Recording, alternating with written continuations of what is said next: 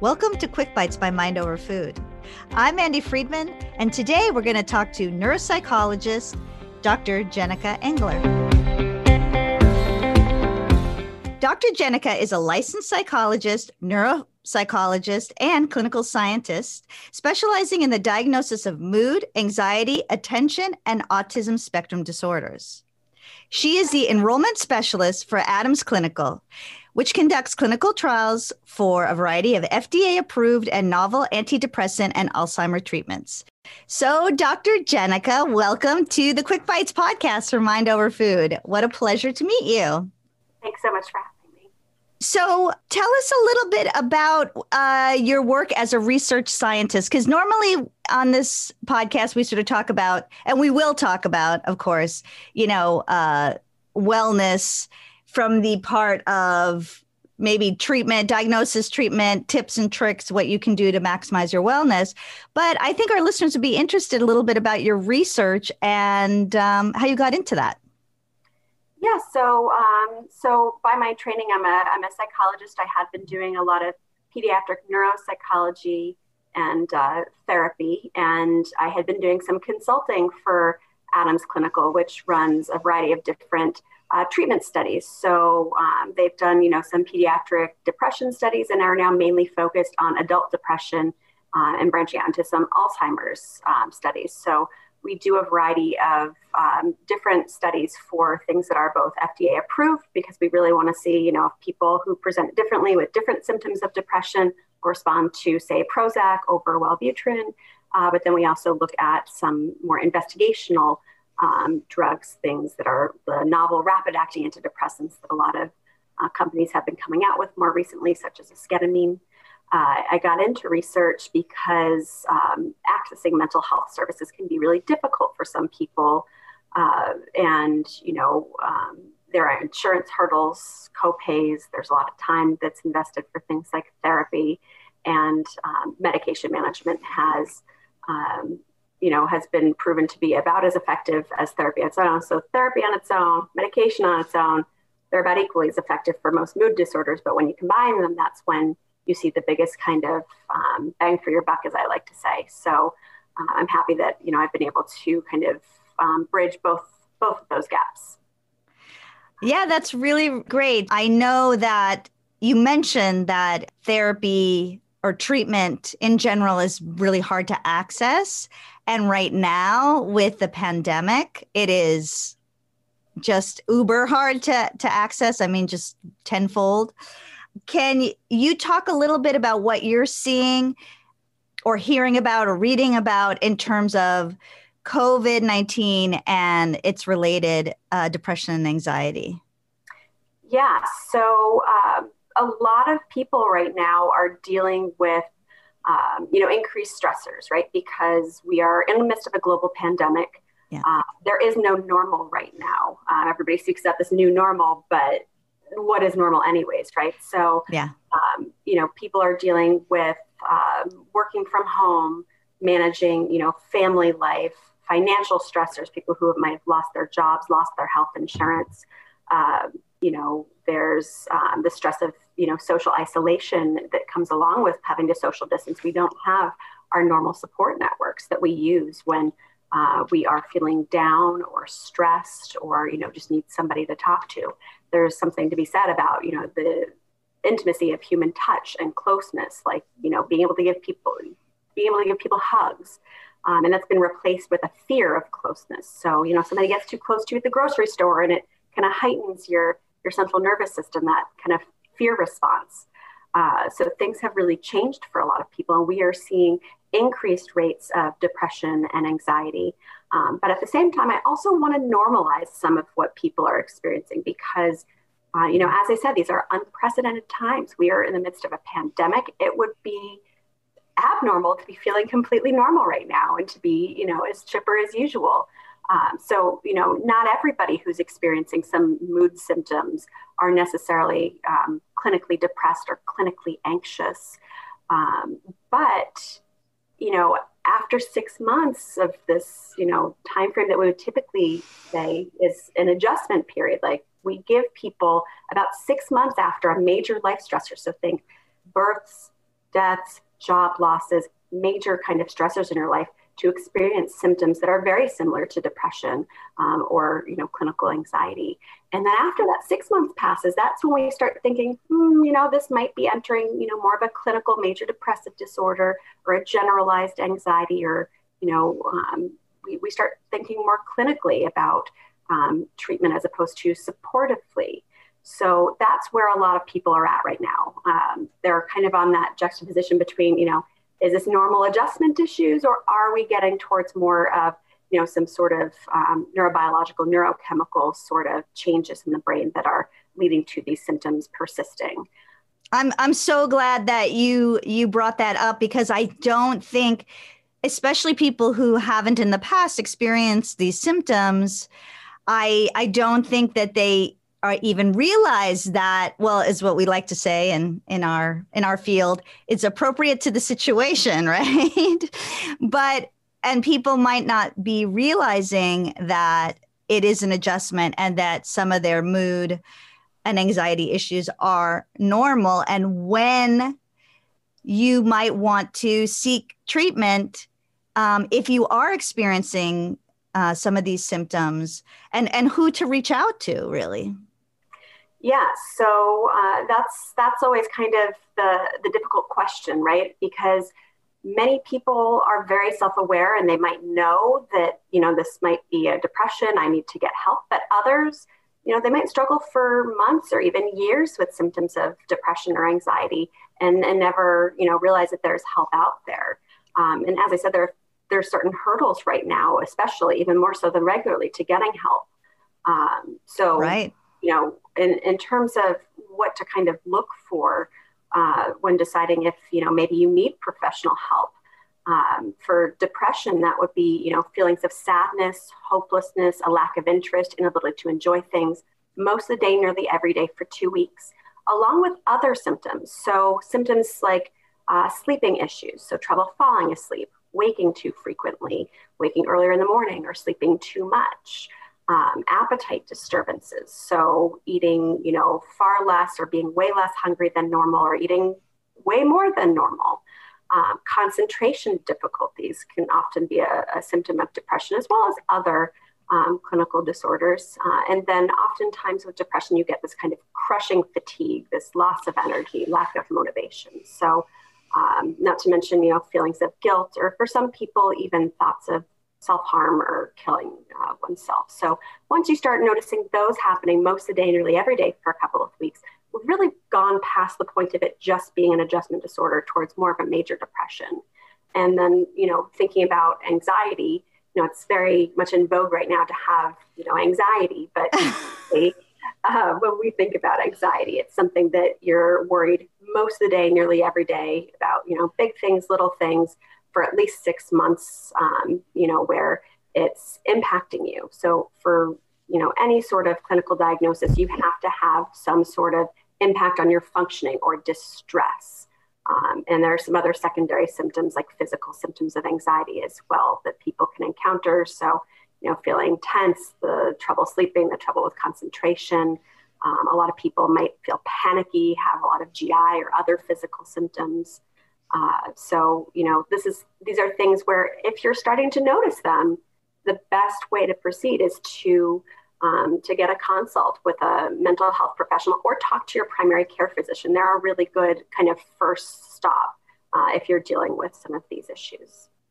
It's so true, and and I love how you mentioned the word functioning because even I think that really that's that's the line where if you're not able to either do the things you were able to do before or if you weren't aren't able to feel happy about or or feel pleasure in the things that normally would have given you pleasure that's an indication that you should you know something's wrong.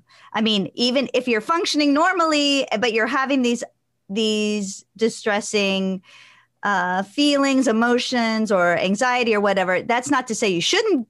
If it's bothering you, you should still maybe seek out some treatment. That's really if, if you're wondering. Yeah. Yeah, we see. I, I, we call those the the working well. Uh, so the working well, yeah. a, a lot of people who you know they might be getting to their job even on time most of the time. They might be you know kind of skating by with their work, their relationships, their home life, but um, at the same time, you know, they might be, you know, really struggling uh, internally or in some other way. Um, so, you know, it's always good to seek out help. Uh, and, you know, as I mentioned before, help can be a little bit harder to come by right now because mental health yes. is really in demand. Um, so that's actually one of the things that I like most about working in research is that um, with clinical research trials, there's really no wait so you're not on a wait list and no insurance is needed. You're actually compensated for your time because you're, you're being kind of like a medical hero. You're not only potentially helping yourself, but other people. So um, that's uh, one resource that people don't actually know very much about. I certainly didn't know about it as a clinician before I went into research. So uh, that's something that uh, if you're hitting a lot of roadblocks, um, you can certainly look into. But I would always encourage people to speak with their PCP first or to go on their insurance um, provider website, which will usually have a provider directory. You can look up some mental health clinicians that would be psychologists, uh, licensed independent clinical social workers, or licensed mental health counselors. Yeah, and um, also Psychology Today is a really good resource for resource for that as well. So, talk a little bit more about uh, clinical trials and how somebody might seek seek out that information. Yeah, so um, clinicaltrials.gov is like the main uh, oh. federal clearinghouse for every single you know major clinical trial across different indications. Indications meaning different issues, both medical and psychiatric, that people might be seeking help for. Um, the website itself is a little clunky, um, but okay. um, in the there are some search filters that you can use. Um, now, in the um, greater Boston area, there are a few different research sites. Um, the place that I work, Adams Clinical, is one of the largest, uh, but we're highly specialized. But we do have a lot of the different research institutions. So, thinking, you know, all of the teaching hospitals in Boston um, that also conduct research. Now, many of those sites will conduct more um, medical based research, whereas at Adams, we specialize in more psychiatric um, and neuropsychiatric research. So, um, the best kind of tool that you have at your fingertips is actually Google. Most of these studies are um, are you know um, kind of optimizing their search engine optimization so that way people can find them, but it can still be a bit of a challenge. Um, so, you know, it's something where you have to kind of be your own advocate if you're really interested in finding a clinical trial, but um, there, you know, are options out there. That's really good information because I do, I do agree that I think that um, people really don't know about it. They we hear all the time about like oh these studies are done but really there's people behind that volunteers behind those studies just like with the the covid vaccine where people volunteered to be in that clinical trial and now you know we have this amazing vaccine so quickly for all these things that you hear about um, there's a clinical trial behind it so that's that's really great information yeah, and the way that clinical trials work is that there are different phases. So this is a really hot topic item right now with the clinical trials that are happening for COVID, which are in the phase three of the clinical trials. So phase three is when you have already demonstrated that the medication, or say in this case, the vaccine, is safe and effective for people um, in that target population. And they're testing on a much wider variety. Yeah.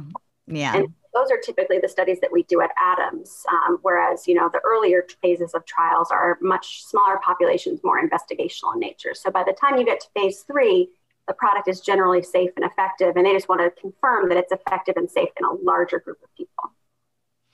Oh, well, thank thanks for sharing that. That's really cool. And all the sort of websites and things that we're talking about, I will put up in the description of the podcast so people can just click the link and and, get there.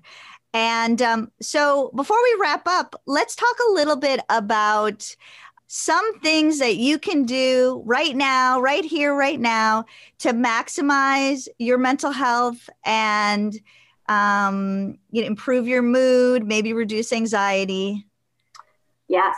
So um, depression and anxiety symptoms, you know, can respond to some self-help measures. So um, a little bit about the brain here. So the brain is hardwired um, for negativity, unfortunately. So it's called the brain of negativity bias. So one thing that happens that might be bad in the course of day is what you remember, not all the other great things that happen. So one thing that's really helpful for a lot of people is to practice gratitude.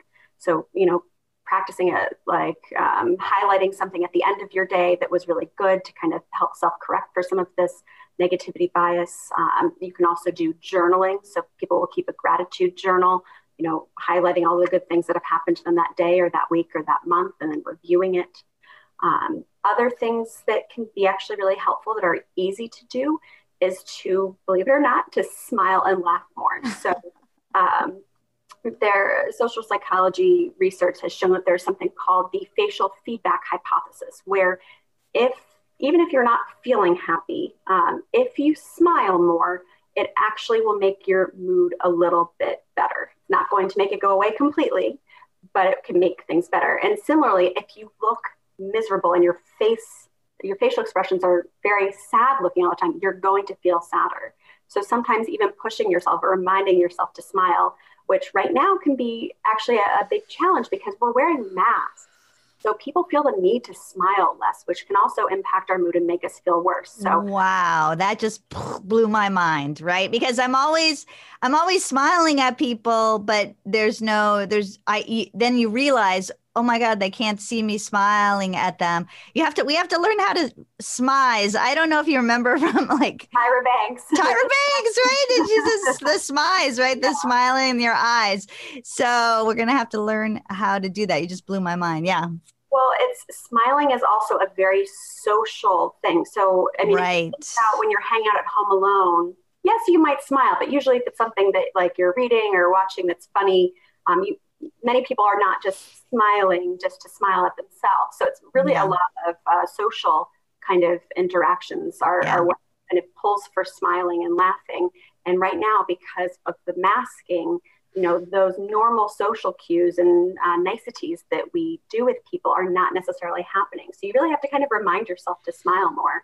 Um, other things that are really helpful, especially for those that are homebound and who might be uh, you know, kind of self isolating still are to create um, daily rituals. So um, your daily routine is kind of what you do. Rituals is more how you do it, right? So, um, okay. for example, um, you know, you can have your bedtime routine, or and you can also have a ritual to it. So, rituals are more of these enjoyable and pleasurable ways of doing things. So, maybe taking the extra time to say put on um, put on a mask for yourself, or to um, you know, for some people, their morning routine might consist of making their bed. Now, I am not a bed maker, but a lot of people they say that. yeah, me neither.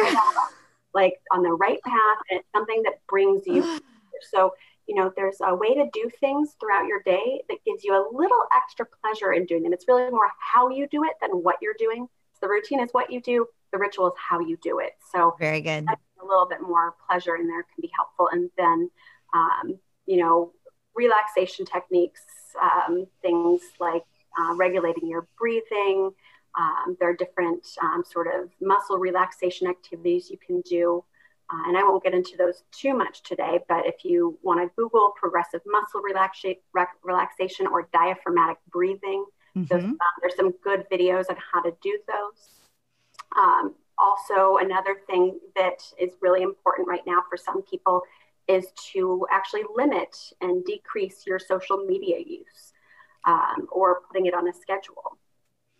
Um, a lot of people are finding that their anxiety is being really triggered by overconsumption of social media right now, and there's a lot of different um, kind of sources of all say information uh, that may or may not be rooted in facts. So, um, kind of allowing yourself time at certain times of the day, maybe um, you know, for some people that might be as little as once a day to kind of, um, you know, catch up on the news and things like that can be helpful for managing some of that anxiety and stress.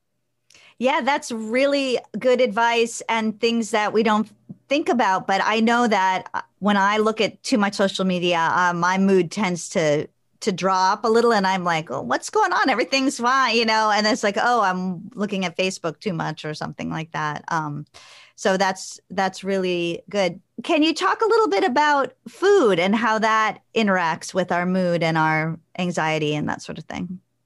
Yeah, so um, so food is really important in a, in a, in a few different ways. So um, there's always the live to eat versus eat to live sort of uh, right dichotomy for a lot of people. Right. Um, I, you know, really, I'm myself a foodie, more of the live to eat kind of variety, but um, yeah. So there's kind of this joke right now about the quarantine 15 um, yep. Where, you know, a lot of people have, you know, put on weight because they aren't necessarily exercising the same. They might not be eating as healthy. And so, what often tends to happen when you are under stressful situations is that people tend to crave food that brings them comfort. Now, a lot of those comforting foods are tend to be higher in carbohydrates. Um, they're not necessarily your your your fruits and veggies for most people. right, exactly. So, you know, a lot of people will use food as a coping mechanism, especially when they're under times yep. of stress or um, unhappiness. And so that's one thing that we're we're seeing quite a lot of is that um, people who are depressed or anxious might be eating more or snacking more throughout the day than they ordinarily would because there's also you know some people who turn to food out of boredom and um, you know just the fact that it's there and really available in the kitchen five steps away from your home office if you're working from home can be really difficult for some people. So um, this is a good time for people to reevaluate their relationship with food and really, you know, take some moments to kind of have some introspection on what, you know, relationship your relationship with food is currently and kind of has been in the past. Yeah, I mean, I, I it's so great that that you said all those things because right mind over foodies out there. I mean, this is what I've been saying for for a while now, and I've even been on the radio saying this that really we have certain thoughts about food that tell us if we'll feel better if we eat this food, and then unfortunately, what happens is that actually doesn't work. I mean, comforting ourselves with, with food works very temporarily in the short term while you're eating it, and then and then it not only doesn't work, but sometimes creates more of a problem at the other end. So I think you're spot on with talking about really reevaluating your relationship with food. Well, Dr. Jenicka, thank you so much. This has been so enlightening and so interesting and unique for my listeners because we usually don't really hear about the research side of things, which is so important. This is where all the information comes from. It doesn't just come out of thin air. There are actually smart, creative people doing this work. So thank you for sharing that with us. And um, like I said before, I'm going to post you know all these resources in the description but can you just quickly tell people if they want to contact you or or learn more about what you do, how they can reach out to you? Yes, so um, I would encourage you to go to our website, which is adamsclinical.com, or we have a direct referral line that you can call where you'll be able to speak with a doctor within one business day. And that number is mm-hmm. 617 744 6513. Now we're located in Watertown, just outside of Boston. So, um, you know, we're a good resource for everybody in the greater Boston area. And even if research is not something that you're interested in, we're happy to find you, you know, help, whether that be therapy or medication management in the community. That is a fantastic resource. So thank you so much for sharing with us. And thank you for talking with me today. Thank Take you. care. Bye bye. I hope you enjoyed this podcast with my guest, neuropsychologist Dr. Jenicka Engler from Adams Clinical please visit my webpage at mindoverfood.com if you'd like to listen to more of these Quick Bite podcasts. If you'd like to learn more about Mind Over Food or are interested in one of my free 15 minute consultations, please visit my website or email me at andi at mindoverfood.com. You can also contact me on Facebook at facebook.com slash mindoverfoodtraining. And I'm also on Instagram Twitter, and LinkedIn. Thanks for listening to Quick Bites by Mind Over Food. I'm Andi Friedman. Keep an ear out for more Quick Bites coming soon.